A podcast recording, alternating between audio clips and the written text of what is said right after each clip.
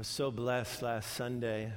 We were celebrating Ascension Day, which is the day of our Lord's ascent, his exaltation. He moved into that holy place, which we sometimes get glimpses of when we're in prayer. And the apostles talk about it, Paul talks about it. John certainly did when he was receiving the revelation, and Jesus exalted at the right hand of the Father. He's been glorified. He's come from the grave. He's risen. He's ascended. He's exalted. And he is in that powerful place in the presence of God. And he's releasing the Holy Spirit who descended upon him at his baptism and never departed. And he is now just overflowing that Holy Spirit upon his church, even now. That's what he's promised his disciples when he's talking to them. You're going to have me with you forever, and I will never leave you. You'll never have the desolation that you felt for a few days when I was in the grave. You'll never have that.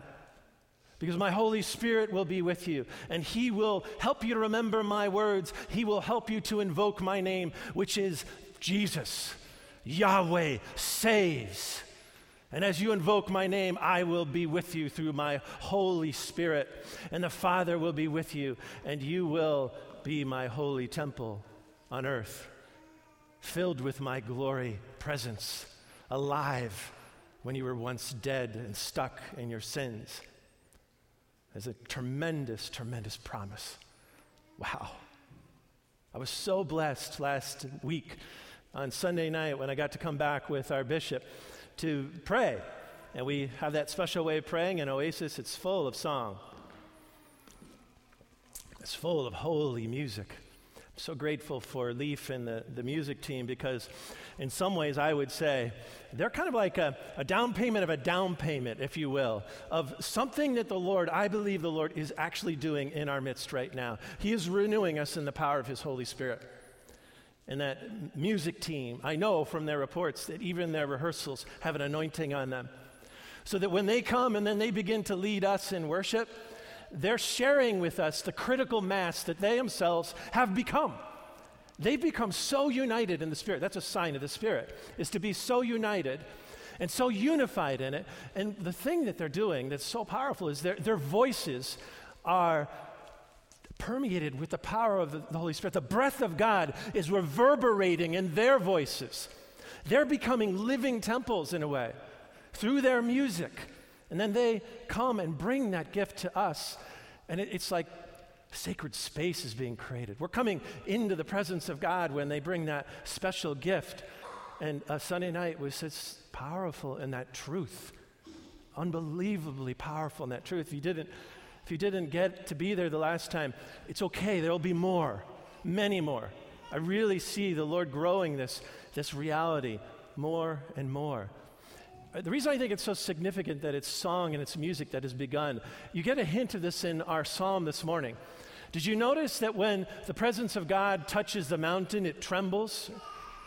It has a way of responding to the presence of God. That's a reference to Mount Sinai when the law was given and there was thunder and lightning when the presence of God descended there and Moses received the law in the first covenant. And that's how the mountains responded. But how does the human being respond? I will sing and praise the Lord. I will give him thanks with my whole being, beginning with my voice, which is this way that we take breath and we make it filled with sound that's meaningful. And in this case, it's glory. We are becoming living, glorified, fully alive human beings when we praise God. We're meant to be that. That's what we're meant to be. It's what Adam and Eve were meant to be, and they lost it. They decided to make themselves glorious in their own words, not connected to God, not filled with the Holy Spirit. And so the glory departed. They lost their ability to be a temple of the living God. And when it's given back to us in the Holy Spirit, and the disciples are gathered in the upper room and they're praying, it comes again. And what are they caught doing by the people of Jerusalem? They're caught doing that, praising God, extolling the mighty works of God. They're praising him. He's the God, the creator, and he's God, the redeemer. He's the God who became flesh and dwelt among us. as a living temple in his human being. And then he died for us, and then he rose for us, and now he's exalted. And if we just believe in his name, if we just believe that he died and he rose for us, and we are trust ourselves to that, he begins to breathe his Holy Spirit into us, and we become empowered to be filled with his presence, which is what he said. I want you to wait for that. I want you to present yourselves to me, waiting for that. It means to be filled with prayer. It means to be taking ourselves, our bodies, our embodied selves into his presence and seeking him which is what we began to do in a powerful way last Sunday night. I can tell you how, how significant it was for me because it was, in some ways, something that the Lord has been doing for a while in my own life, but it was even more powerful because we were together. It was formative. I, I felt once again that the God was saying, I want you to know that you, Light of Christ, are an upper room church. We, we kind of got a, a, sense of that very early on when the altar that we have, we acquired it from a, an order of nuns called the cenacle. The cenacle is just an, another word, it's one of the Latin words that's used for the upper room where the disciples were, were gathered at Pentecost, the same upper room where the Last Supper was held. And they had an order of prayer for the formation of the church, which is what you do in the upper room. You are praying for the formation of the church, which is what happens on Pentecost.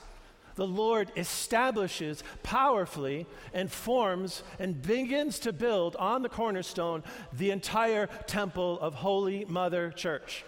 And Pentecost is when it bursts forth from the womb, if you will, of the upper room into the world. And because of that noise, people begin to come and people begin to realize something is happening here on earth that speaks of heaven. I felt like the Lord was saying as I'm standing there, I, I, it was almost like I felt like I'm standing right here. And my sense was like the holy presence of God was here at the altar, maybe like I'm standing in front of the burning bush, and I am just receiving it this is cool that I get to wear the chasuble that's red this morning. Because I was actually feeling like my whole soul and my whole body permeated with the life giving, hot, fiery, consuming presence that doesn't kill but causes to live my own self. And I'm standing there. Do you guys remember that poster from back? I think it was the 70s. There's this guy, he's sitting in a chair, and there's this gigantic speaker on one wall and he's sitting in this chair, and the speaker is putting out some noise, and the noise is so intense, it's a gigantic wind. And you can see, like, parts of his clothing and his hair are just zooming out behind him. And uh, it actually was kind of like that. It's kind of like that, except it, it, was like the fire of God and it was the wind of God, all of which is symbols of his presence when it shows up here on earth. And uh, I'm like, thank you, Lord. This is what I want. Isn't that what we all want? And this is what he grants to us when we take ourselves to him, when we present ourselves to him. There's just a few things I want us to say are, that are critical for our part in this process. Um, well, first of all, I was kind of there, wasn't I? I was actually there. It really helps if you come. it seems like sort of an obvious thing to state, but you know, the, there is that time that um, every one of us says, "Well, I'm not sure I'm going to do that," and so the apostles, like Paul in Hebrews, he's saying, you know, don't neglect to gather, don't neglect to come together, and you know, meet God, become the meeting place of God, which is just what a temple is. Meet God, come and meet Him. It's a first order of relationship. We have this card that we're putting out. Do you guys see this? Pick this up on your way out if you don't have it already. This green side is for the entire summer, the season of growing that we feel called to. And one of the things that Lisa wrote here that I really like, she says, make relationship first choices that lead to greater maturity, which is a sign of growth. Relationship first choices, and the first relationship, as we were reminded in the commandment, is love the Lord your God with all your heart, with all your mind, with all your strength. That means your body, but it also means your finances, by the way, in the Old Testament. Become a holy temple. When the Holy Spirit comes, by the way, we have a possibility that that might even be so. How do you love the Lord your God with all your heart, your mind, and strength? I mean, I really do like to hold on to my stuff. I like to hold on to my energy. I like to hold on to my time. I don't want to gather. I would rather watch TV. Oh, wait, we don't do that anymore. Netflix. but gather. So gather. I think that's the first simple thing. And gather in your body, in your mind, and in your strength. Every part of who you are, gather. And if you can't do that, ask the Holy Spirit to help you to do that because you can't do it. So come, Holy Spirit. There is this sense that you get of the this first early church manifestation that when the apostles gathered, they gathered um, to, to pray in the way that I've been describing, and they did it with all their hearts. They were devoted. That means that they were ready to become all flame. They were ready to become a burnt, living sacrifice, infused with, on fire with the Holy Spirit. They were devoted. They presented their entire hearts. All right? We can give our hearts to God. It's one of the things we can do. Now, our motives are mixed, aren't they? Like a lot of times, I live from my flesh. I live thinking I'd rather be entertained. I live thinking I'd rather have uh, several extra tacos. I'd rather whatever we do when we're living out of a lower place of who we really are, I'd rather do that. And we, we all have those areas where we know we'd rather do something other than presenting ourselves to God and being present to Him. And um, the one thing I can say is, I can't transform all of that stuff by sheer will. I have these temptations. I have these inclinations to temptations, and they've probably been even worked into some of my habits and my neurology and my affections, what I want. My motives are not pure. But what I can do is I can present every part of me as kindling for the fire of God to set on fire. I can do that. I just need to present myself. The one thing I can do is present myself. Um, the heart is, the, is an organ of fire, is one of the ways that it's been understood. And when you're on fire, you're determined, right? When you're like intense about something, even that word speaks of fire, doesn't it? And we can't just generate on our own. We have the Holy Spirit, by the way. We have an incredible gift that the early church, until the Spirit came, did not have. Until Pentecost Sunday, they didn't have it. But if we've been baptized into Jesus, we have the Holy Spirit. And what I want to say is that when we let our flesh overtake the Holy Spirit, we're quenching Him, we're dampening the flame. But when we just decide in our hearts to come to Him and to be present with Him and to be present in the fellowship of the saints, He begins to transfigure those. He begins to even take those motivations and those affections and those addictions and He begins to set them on fire. So, our hearts, when we just decide, when we just say, I'm going to present myself, can be set on fire.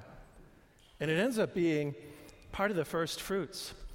There's a great symbol in the Pentecost tradition. One of the main things that was part of the celebration of Pentecost, it's a first fruits festival. The, the very first fruit is um, after, right after Passover, when Jesus is risen from the dead, they celebrate this waving of sheaves, right? And it's the very, very first instance of, of an eventual harvest, okay? So Jesus is the first fruits of the resurrection kingdom, which never ends, that final harvest. This is the church's experience of that. By the Holy Spirit, we participate in first fruits in this initial harvest festival when God is gathered to his people and he sets them on fire. And what happens in the Pentecost celebration is there's all these sacrifices, but the one that I wanted to point out is, the, the is what's called the, um, the, the sacrifice of testimony or the bread of testimony. And they would bring these meal offerings and they would make two loaves of bread of, of, uh, out of it. It was one, one bread, but two loaves which the early church understood that to be the two witnesses to God on earth has always been Israel, but now also it's the church, right? So we get to bear witness to God on earth as it is in heaven. And um, in order to make bread, what has to happen? Well, it has to be fired up. And in the bread, this is yeast filled bread. I was always a symbol of flesh Always a symbol of that inclination to sin that we have that makes it impossible for us to be completely God apart from God. I mean, God has to do that in us for us to be with Him. And so they baked the bread in the fires of the holy temple. And what really Pentecost is about in so many ways is when we come into the presence of God, it's like He stops the motions and the motivations and the appetites and the passions of our sins, which keep us from Him and keep us from being fully alive, and He fires those solid to Him so we can actually be bread of the presence in the world. We can be a manifestation of the presence of God on earth as it, in, as it is in heaven. So I have this um,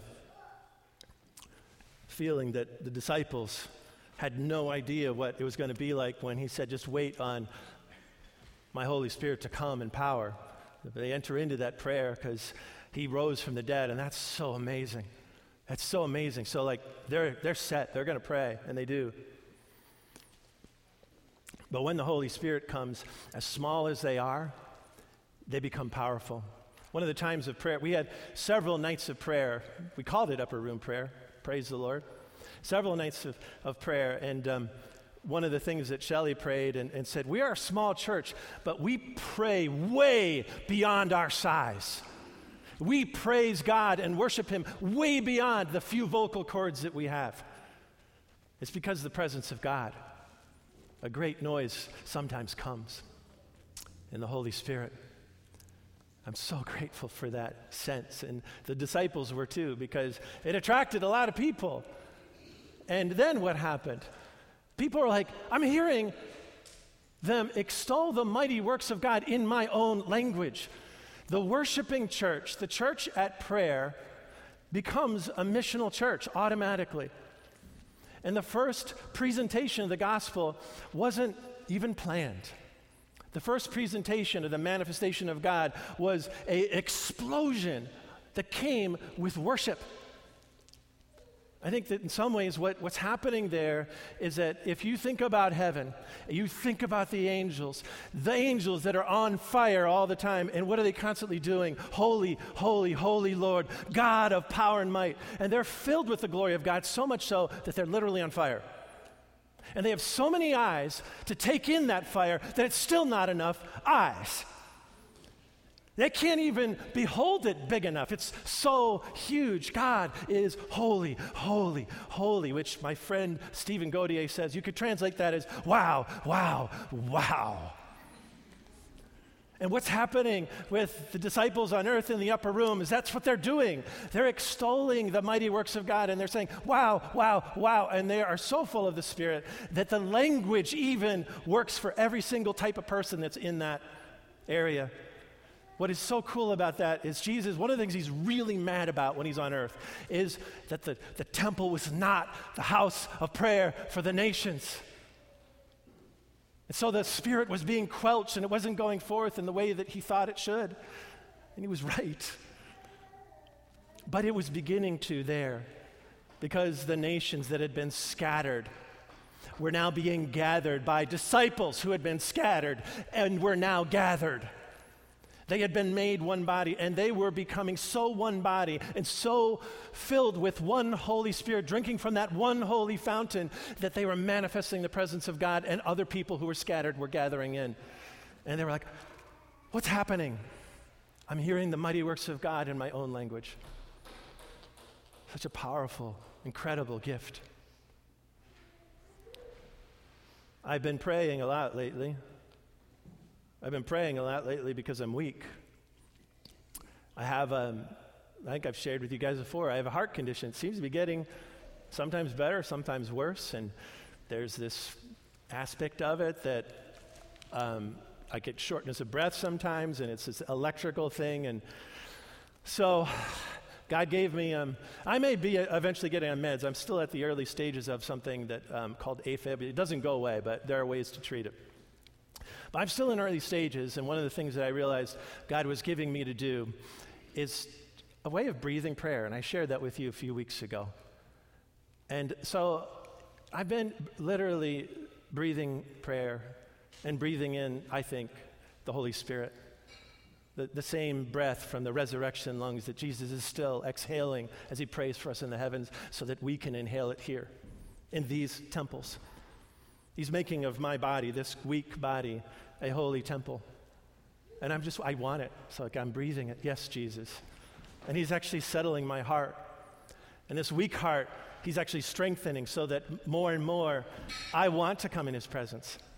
And more and more, he's transforming my feelings. And he's transforming the things that are disordered. He's taken me from a fearful place to a courageous place. I feel that. Praise the Lord for the little ones who are right there at the center of the kingdom. Um, and one of the times that I was praying in this way, this incredible thing started to unfold for me. And it was, I saw my own life as like a prayer rope, like a living prayer rope. And it was like this, that was like this strand. It almost looked like a vessel. It was purple, like a vessel that was circulating with the oxygenated, Holy Spirit oxygenated blood of my own life by His grace, filled with good Holy Spirit oxygen. And it was moving. And I would take times of the day as part of my life and I would dedicate them to prayer. I'd take moments in my time, breath, every breath, and I would dedicate it to prayer. And it, they were like little knots in that living strand of prayer. And I knew that those knots was the presence of the Holy One, of God the Father, God the Son, God the Holy Spirit, the one who created, the one who redeemed, in all three persons together so that I could actually be once again what Adam and Eve lost now is being restored in Jesus. And every little prayer pocket moment was being filled with his holy presence, the promise that he made to the disciples in the gospel. And it was so alive. But then I saw him take that prayer strand and other prayer strand, which I knew to be other people. I knew it to be us. I knew it to be every single person in our church here. And he starts to weave them together into like a whole fabric of prayer. And he knew it was the Holy Spirit. I knew he was showing me, he's giving me an inside view of how he's weaving together the church in the womb of the church, which is in the upper room. And he's weaving it together in prayer. And he's, Holy Spirit is filling it and making it to move. It's in constant motion. And I realize it's prayer, it's a life of prayer. It's to be filled with the Holy Spirit. It's an act of the Holy Spirit. My participation is prayer. Sometimes that prayer is actually action as well. But it's, it's how He's doing it. He's weaving it into us through His Holy Spirit and through our prayers, meeting Him in the presence. And in that presence, He starts to burn away the sins that are there. In that presence, He starts to make us on earth people of glory as it is in heaven. And we sing and we manifest that glory. And it was such a, a huge blessing knowing that we're an upper room church. And I was hearing, in some ways, I was hearing some very specific things about our church. But I was also hearing this is not just our church, this is actually bigger than our church. When we first started this church, we, uh, Becca had this sense that we were going to be a place that reflected the light of Christ, because that was our name, but it was going to not just be for us, and it never is just for us. It does result in powerful proclamation. And it goes forth to the four ends of the earth. That's what Jesus promised the Holy Spirit will do. And so we have this symbol. It's, it's called a quatrefoil. It's basically like in the four directions of the earth, you have coming from the light of Christ that gospel, glorious, fiery presence going forth. We're part of a movement. It's called a revival. That's how our bishop speaks of it. It's a revival in the Holy Spirit. It goes through word, it goes through sacrament, but it's a revival. It's powerful, but it's forged by and infused by the Holy Spirit. And I knew um, as I was praying and the Lord was revealing that to me that that's, we're called to be an upper room church. But we're a revival church, and the Lord is weaving this fabric, fabric of prayer. But it's not just for us, it's a revival fabric that is meant to continue to weave in more and more living prayers more and more true human beings, filled with the Spirit, restored to the glory that was lost. Am I making sense to you? Yes. Amen? Amen? Amen. Let's pray. Lord Jesus, you have accomplished everything necessary for our salvation. Lord, we know the gospel. We have been blessed to be breathed into with your holy and life giving words.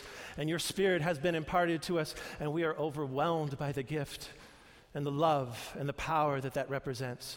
Lord, deal with us. We come to meet you this morning.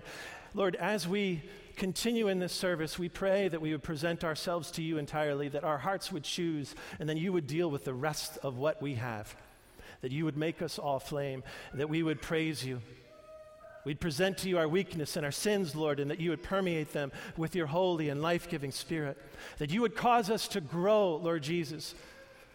You have not abandoned us, and you've given us the Holy Spirit, the Lord and giver of life, who causes all things to grow. And Lord, we want that today. We want it to begin in our worship today. The rest of the service, Lord, it is dedicated to you, and we are wholly dedicated to you to present our voices, our bodies as living temples and living sacrifices to the praise of your name. For you are worthy at all times to be praised by happy, grateful, thankful voices. I pray this in your holy name. In the name of the Father, and of the Son, and of the Holy Spirit. Amen.